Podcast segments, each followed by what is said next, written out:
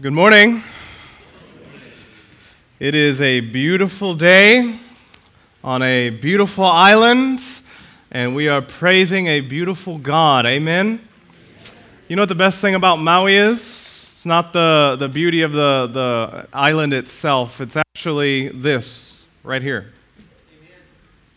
This is the most beautiful thing about Maui is the people of God created in his image singing praises to him forever and ever. You know a day will come when Maui will fade away. It'll melt, the Bible says. The mountains will melt like wax. But the glory of the sons of God will abide forever. And this is the most beautiful thing. So, this right here is truly a joy. Thank you, Nick, for leading us in this. It is Memorial Day weekend.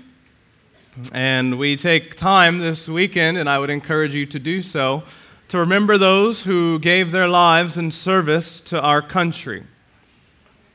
Now, it's always interesting because I'm aware of the political climate we are in that there are some who, always on a holiday like this, struggle, maybe because they don't agree with the wars or the actions of certain administrations. And to you, I would like to say it doesn't require an agreement or approval of war or whatever you believe about those things to honor those who are fellow image bearers of God who gave their lives for this country. And so I would encourage you honor, honor life. We honor life, all life. Uh, and especially this weekend on Memorial Day, the lives of those who gave their lives in service to the country. So uh, do so in ways that are appropriate and conducive to worship of God and love of man. The title of the sermon today is The Final Countdown.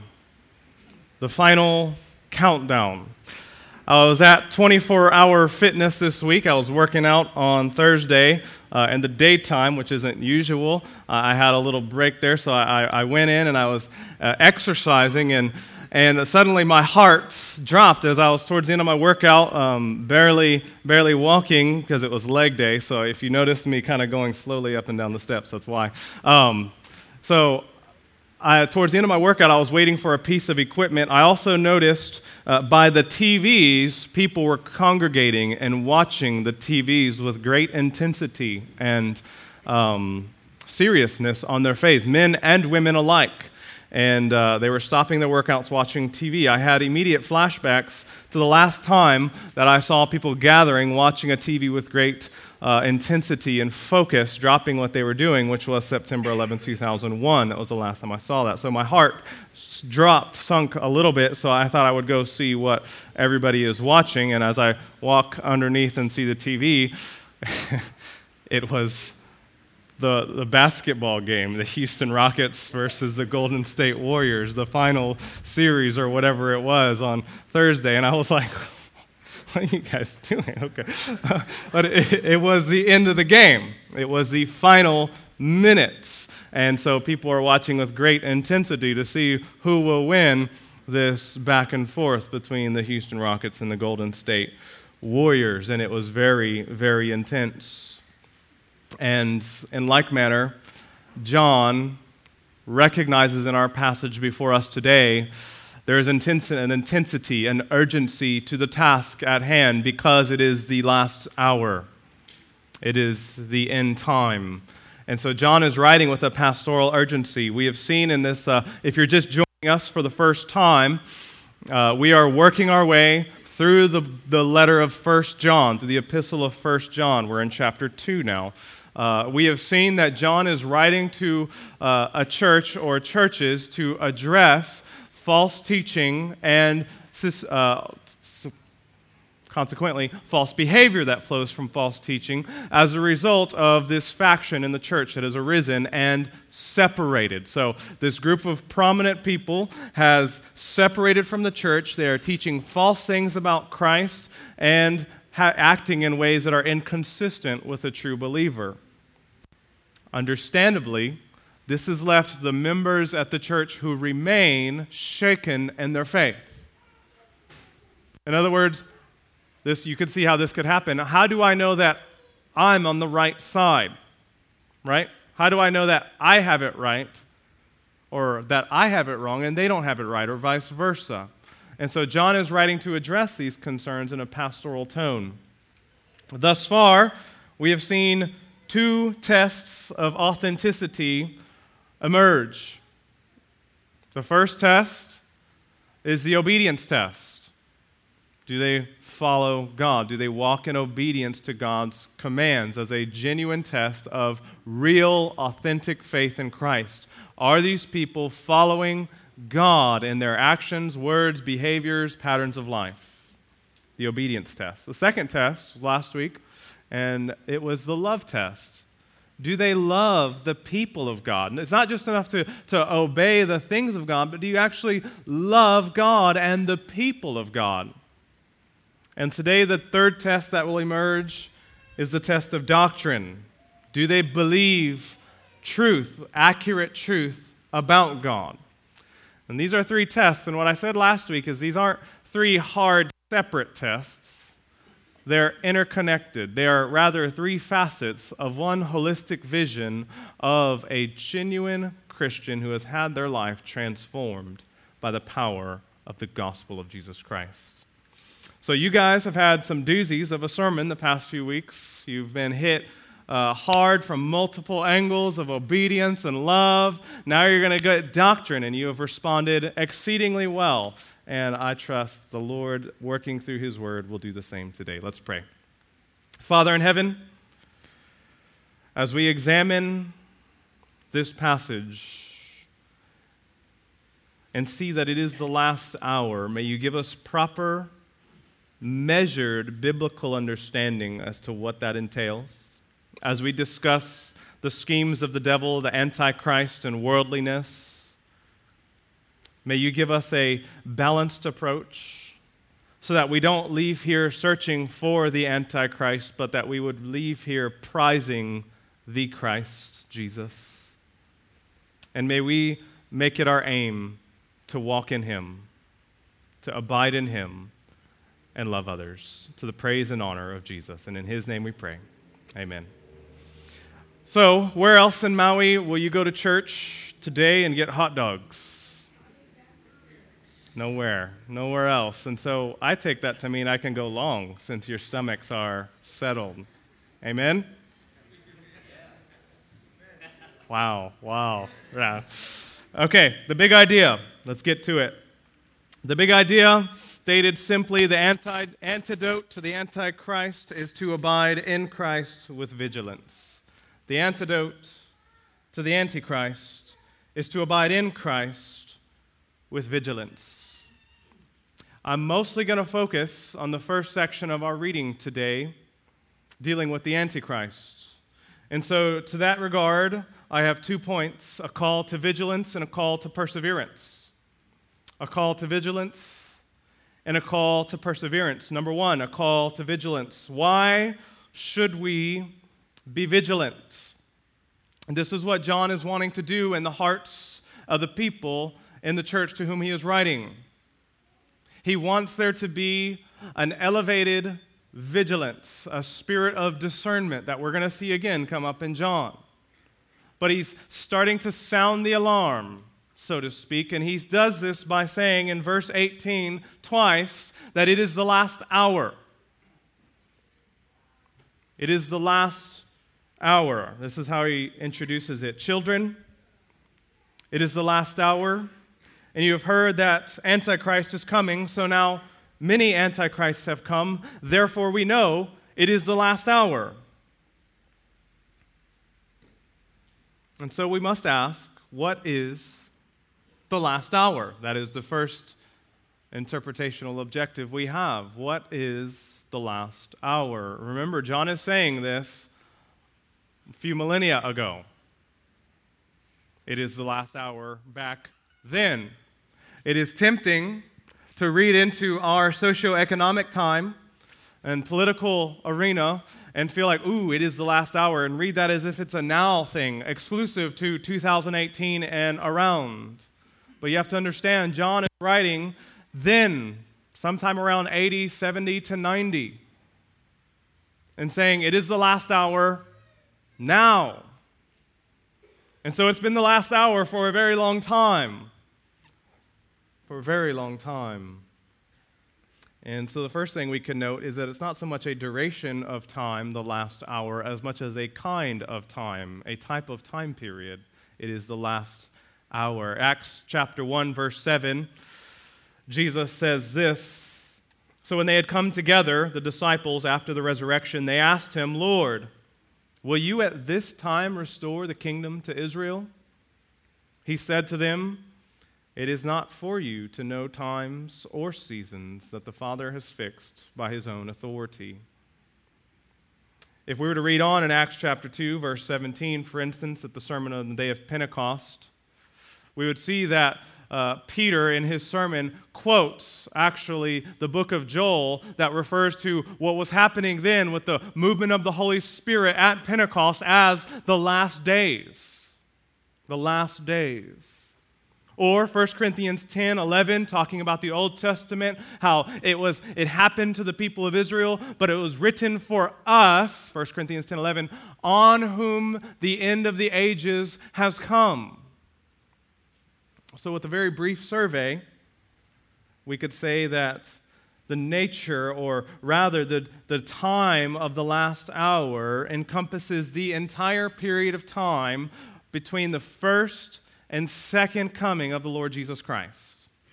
So, ever since then, so Jesus came, died on a cross, first coming. We celebrate that at Christmas. Was a first coming.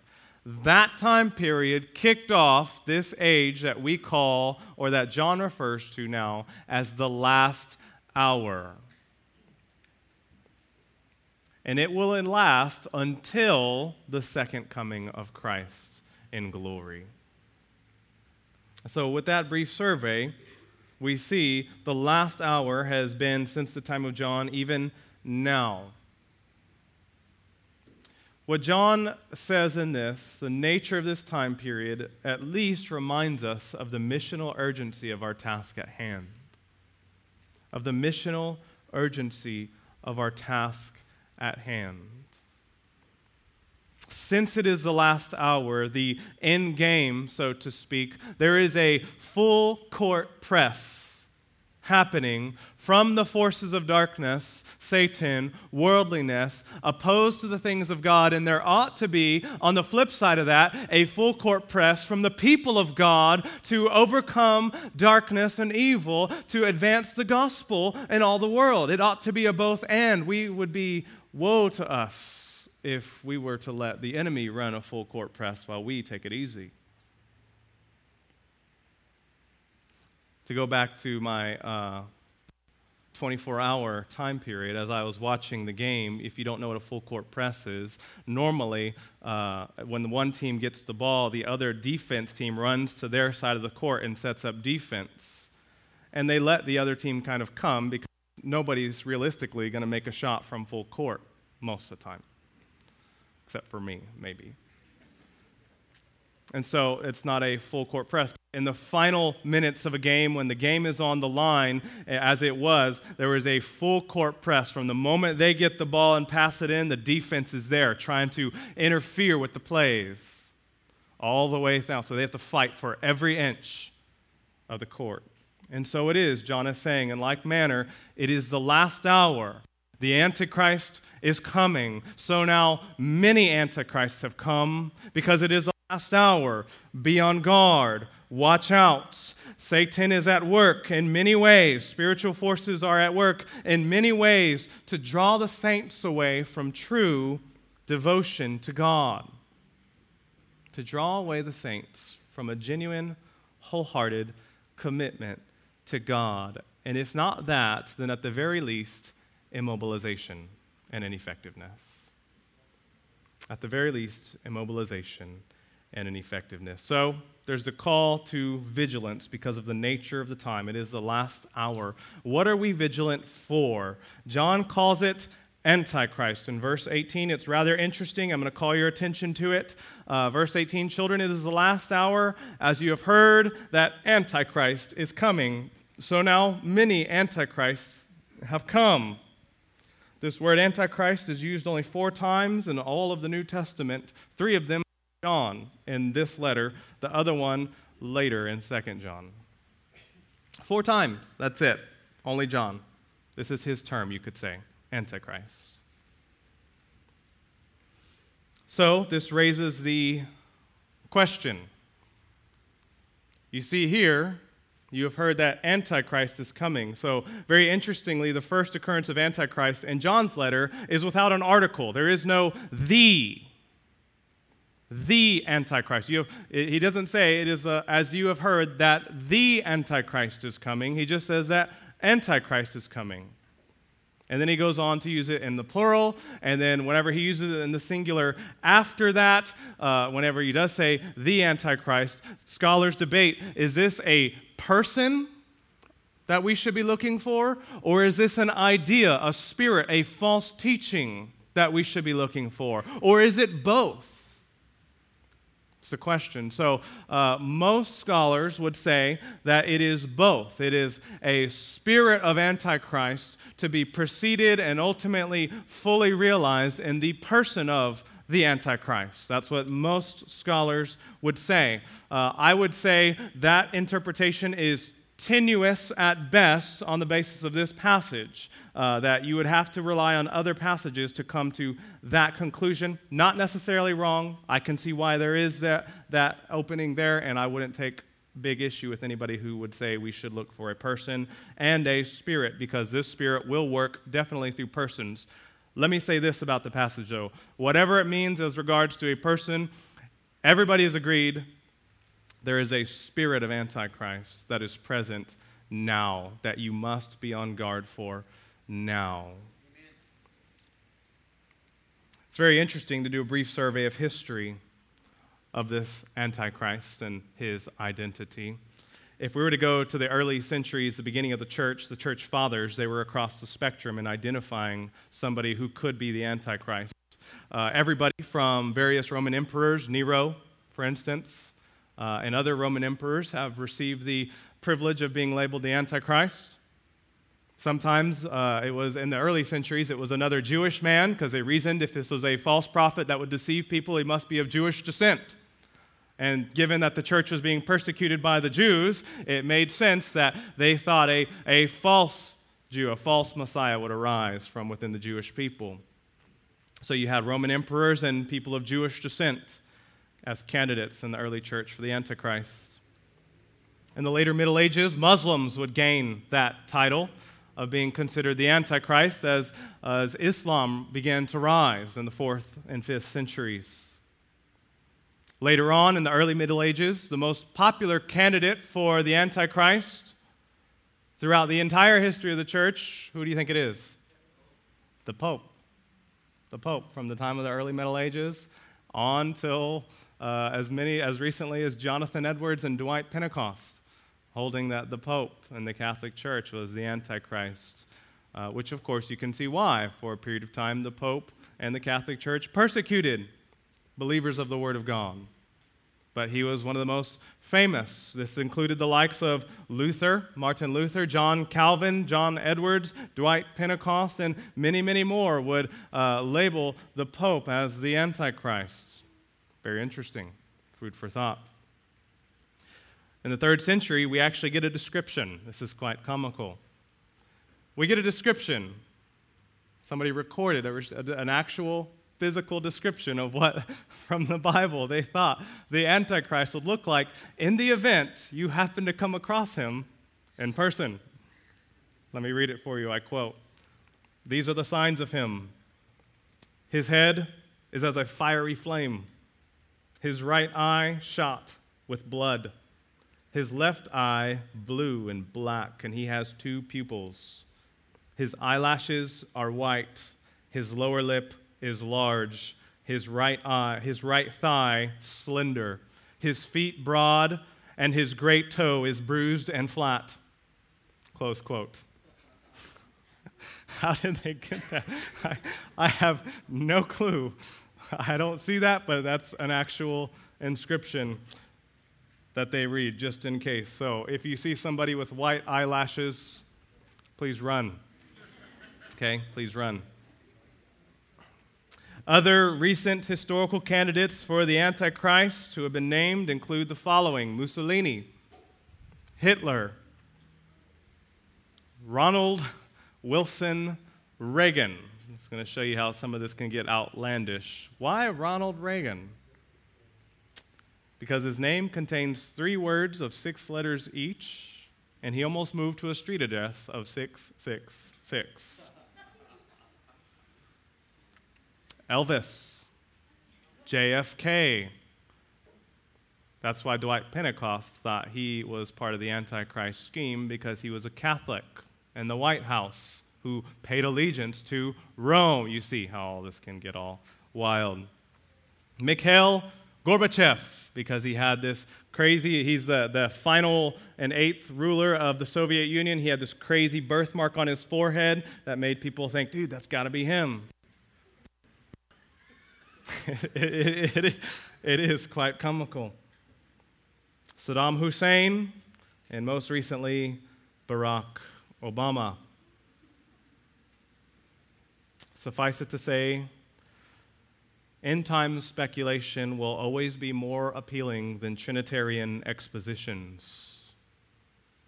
End time speculation is always more appealing than Trinitarian expositions, which are truly at the heart of what John is addressing in this Antichrist. See, John isn't trying to tell us to look out for this person so much as to look out for the things he is teaching.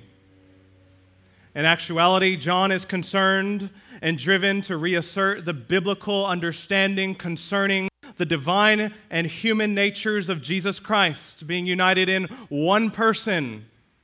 What we know as the doctrine of the hypostatic union that Jesus is fully God, fully man, no commingling of the natures, yet one being who died for sinners. He came in the flesh, he was crucified, he was buried, and he rose again bodily from the graves, and he is returning in glory. That is what John is concerned.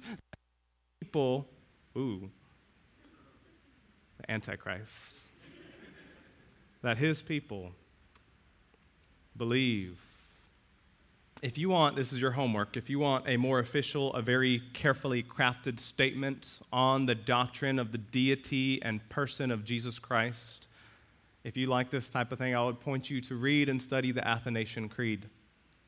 It's a very excellent statement from church history on the nature of Christ and the Trinity. But if you want something that your teenage children might listen to, because I doubt many of our children would jump at, hey, son, I got you a, a creed from church history. I want you to read it. Thanks, Dad. I've always wanted this. if you want something for your children that they will listen to and that will simultaneously teach them sound biblical truth on this matter, then I would point you to a song by a rapper named Shai Linne called Hypostatic Union. You can Google it, and I would actually just point you to any of his albums buy them all, listen to them. Your heart will worship, and you will love it. You will be smarter and godlier for it.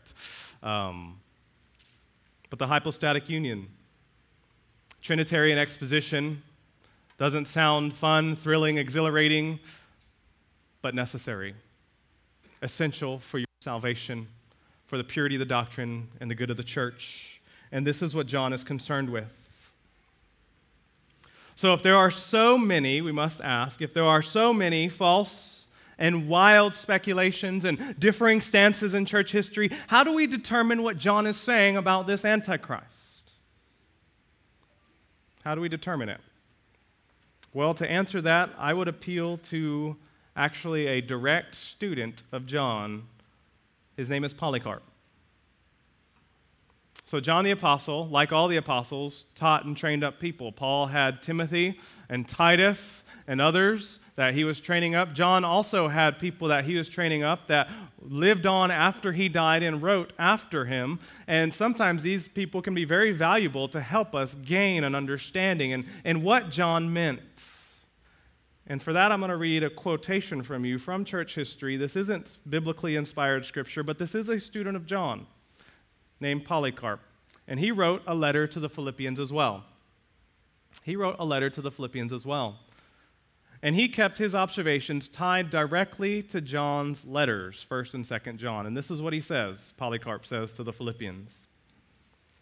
Quote, For whoever does not confess that Jesus Christ has come in the flesh is Antichrist. Whoever does not confess that Jesus Christ has come in the flesh is Antichrist. And whosoever does not confess the testimony of the cross is of the devil.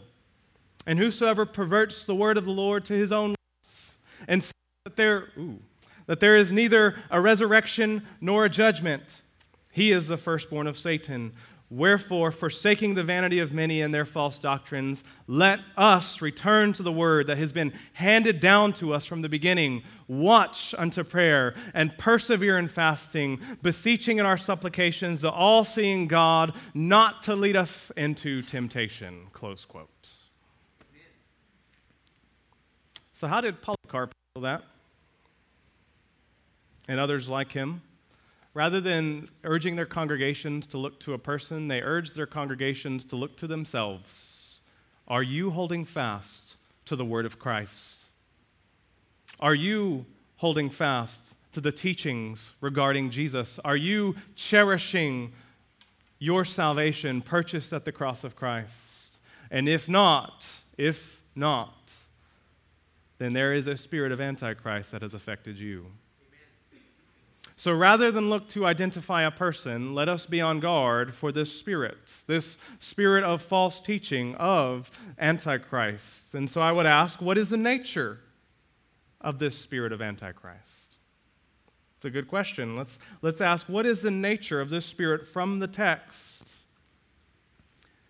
If we keep our eye to 1 John chapter 2, last week's sermon, we must say at least that this nature of the spirit of Antichrist surprise as opposed to the things of God. It's anything that is opposed to the things of God. At root, the spirit of Antichrist uses the same tactic, albeit in different forms, that the serpent used in the garden. Has God really said? At root, it's the same tactic.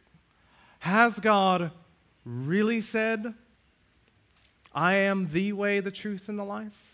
Is He really the only way? Has God really spoken in the Bible? Was Jesus really raised from the dead? History Channel asks every Easter. It's the same tactic used from the beginning. I would say there's at least four mistakes we make regarding the spirit of Antichrist. The first mistake comes from pop culture. First mistake is that it's an obviously recognizable force of darkness. As if it's something, you know, when we see this in movies, it's, there's this air of smugness something obviously sinister about this person or people. There, the music gets real low and dark whenever these people come on the scene, and there's almost like this wink.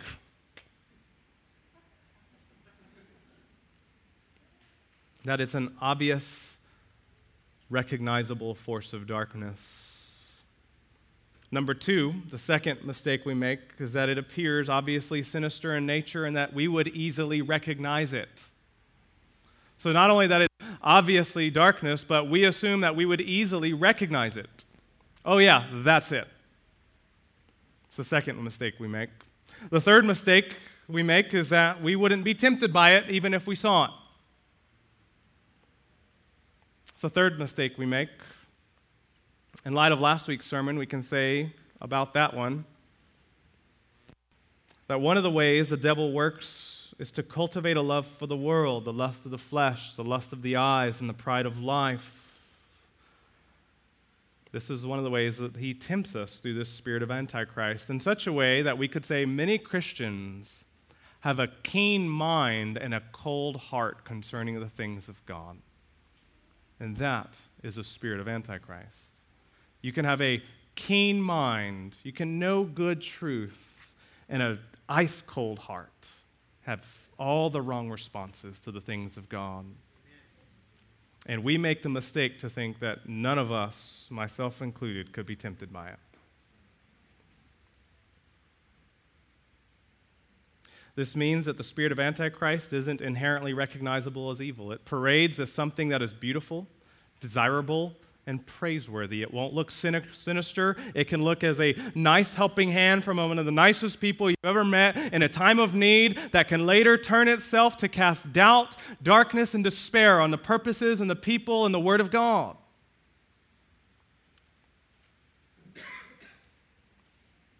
There's a number of pastors who are leaving the faith or forsaking biblical truths because of relationships that they have with loved ones, not because of the truth of the Word of God. It can look like a relationship. It can look like a riveting book series that captivates your mind, or an exciting video game that consumes your attention, or an exhilarating new hobby that challenges you in new ways. All things that aren't inherently evil, yet embedded in this strategy is a love of the things of the world that will grow like an invasive vine that strangles your soul slowly, imperceptibly.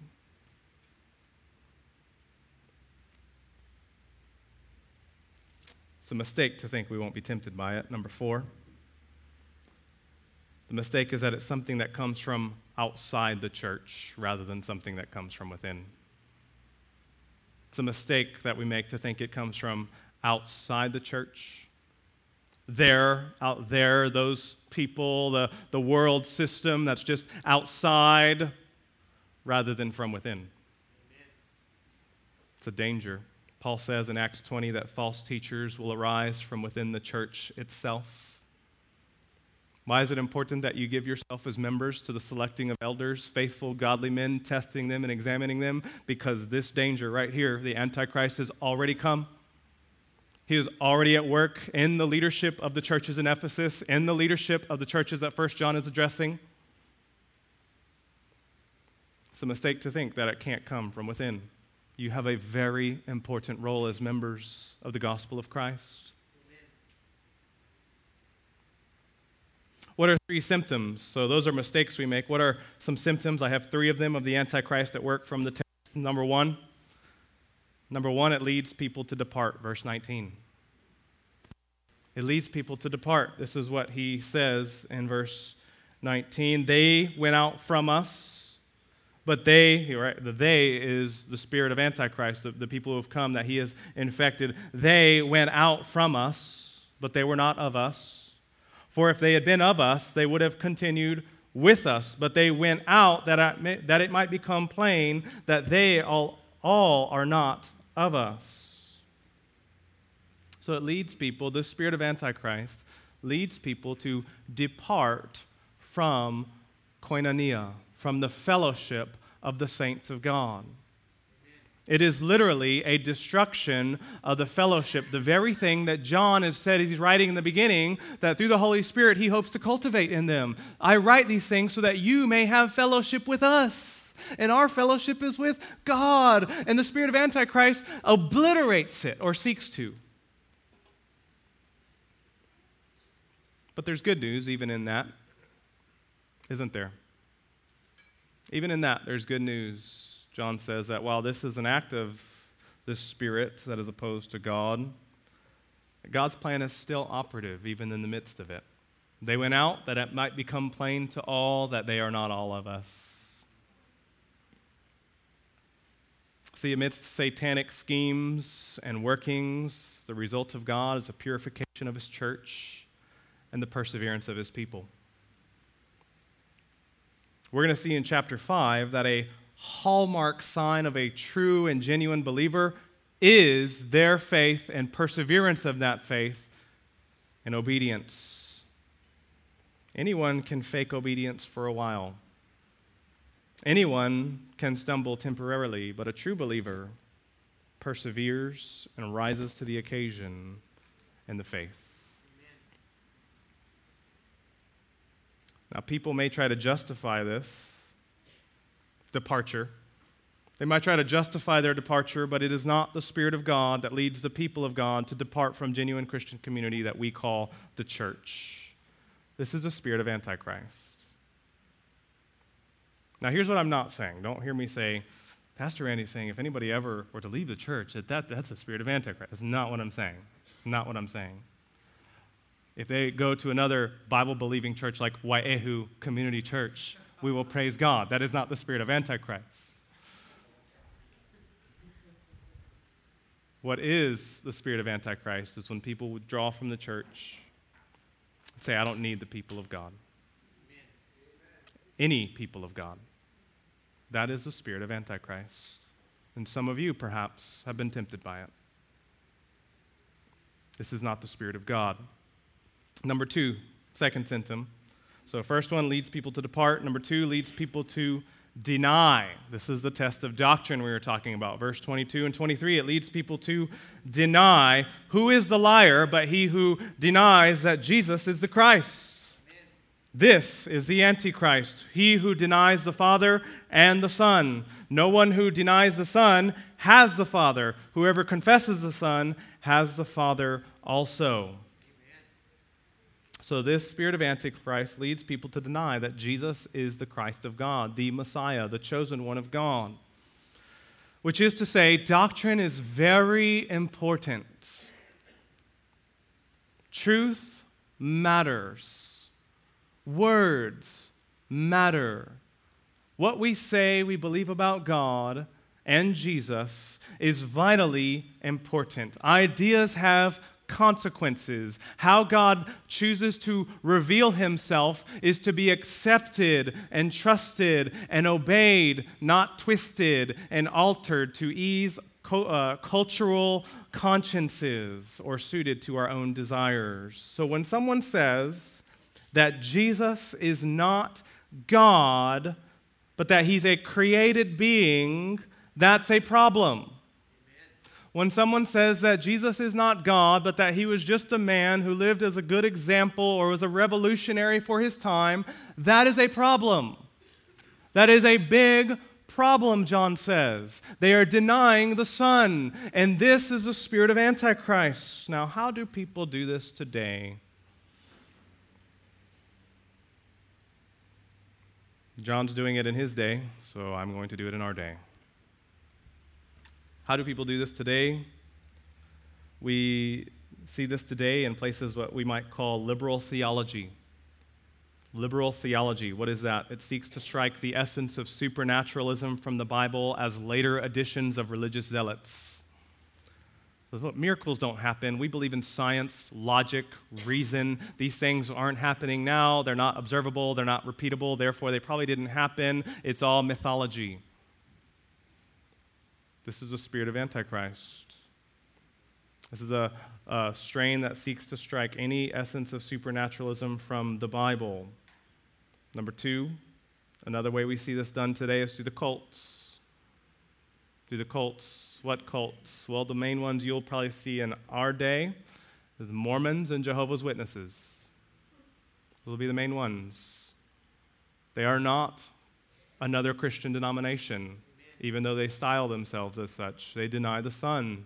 Both of them say that Jesus was created. Both of them say he is not equal with God, he is separate from God, and they both take a little bit different routes as far as what they believe about him. And all of it is a denial of biblical belief. Amen. Number three, how else do we see this today? We see this in other religions and other people claiming that we worship the same God while rejecting the role and position of Jesus. Some people will look at Islam, Judaism, and Christianity and say, well, they all really are the same. They all are Abrahamic in nature, monotheistic in description. Really, it's the same. You're all the same. John says, Whoever denies the Son denies the Father and is the spirit of Antichrist. Fourth way we see this done today is minimizing differences of beliefs concerning the nature of God and elevating various culturally accepted attributes of God. Minimizing differences of belief concerning the nature of God and elevating culturally acceptable attributes of God like love and justice. So we're gonna we're gonna turn a blind eye to all the differences of what religions say and, and just note that they all say, love people. Be just and righteous. But in doing so, they destroy and erode the very foundations of what each person means when they say love and justice. And then it becomes unhinged, a culturally fluid concept that is to be interpreted and filled in by the people who are accepting it or reading into it. Instead of a concrete, what does love for God look like? What does love for neighbor look like? Amen.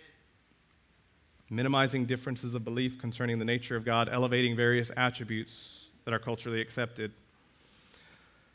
All this to say, beloved, Jesus is the Christ of God, fully God, fully man, and there is salvation in no other way. This is not a loathsome doctrine to bear, it is a precious truth to prize that God, in His great love and mercy, sent His one and only Son, Jesus, to die for sinners, and there is salvation in no other name under heaven except for the name of Jesus.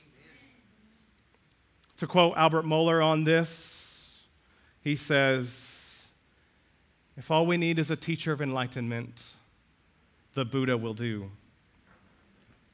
If all we need is a collection of gods for every occasion and need and hope, Hinduism will do.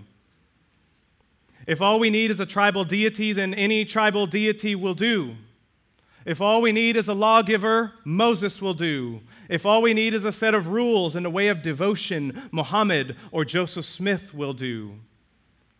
If all we need is inspiration and insight into the sovereign self for crying out loud, Oprah will do. But if we need a Savior, but if we need a Savior, only Jesus will do. Only Jesus will do. Close quote. This Antichrist seeks to deny the truth concerning Jesus. In many ways in many forms, he asks the question Has God really said? The third way, he seeks to lead people to deception, to either actively seek to deceive others themselves, or they themselves are deceived. But we'll move on. That's your call to vigilance. The spirit of Antichrist, clearly opposed to the things of God, attacks the person of Christ through leading people to depart from the faith, deny the faith, or to deceive others concerning the faith. And you, beloved, must, must be vigilant in this last hour, and you must be urgent, urgent in your missional zeal. It is the last hour. My neighbor's moving across the street. They're Spanish speakers. My son asked me very piercingly, Did you tell him about Jesus, Dad?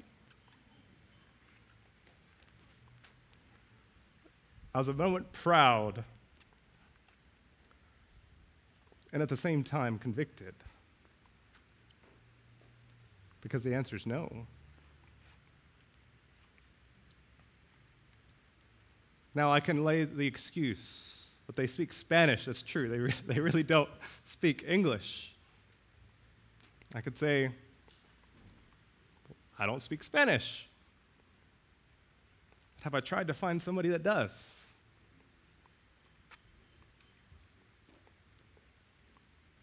The last hour. Let your missional zeal be urgent. Let us share and seek to share with all boldness and love and hope and power of the gospel that He can change sinners. And if I can't find a Spanish speaker, then may I pray for the gift of tongues. Whatever your stance is on that, there's an urgency. At all costs, how can we let people know? How can we persevere in the lights? How can we abide in Christ? Only Jesus will do. Only Jesus will do. Let's pray. Father, press on our hearts and souls. First, the joy of knowing God, that our sins are forgiven, and that we would abide in this reality and so find that as long as we are doing, we will never be swayed by this spirit of false teaching. Father, give us a joy. Give us a joy that we are vessels of mercy. And then out of that joy for love of the glory of God and love for our neighbors, may we tell them, may we speak boldly and often of the good news that you came to save sinners. In Jesus' name we pray. Amen.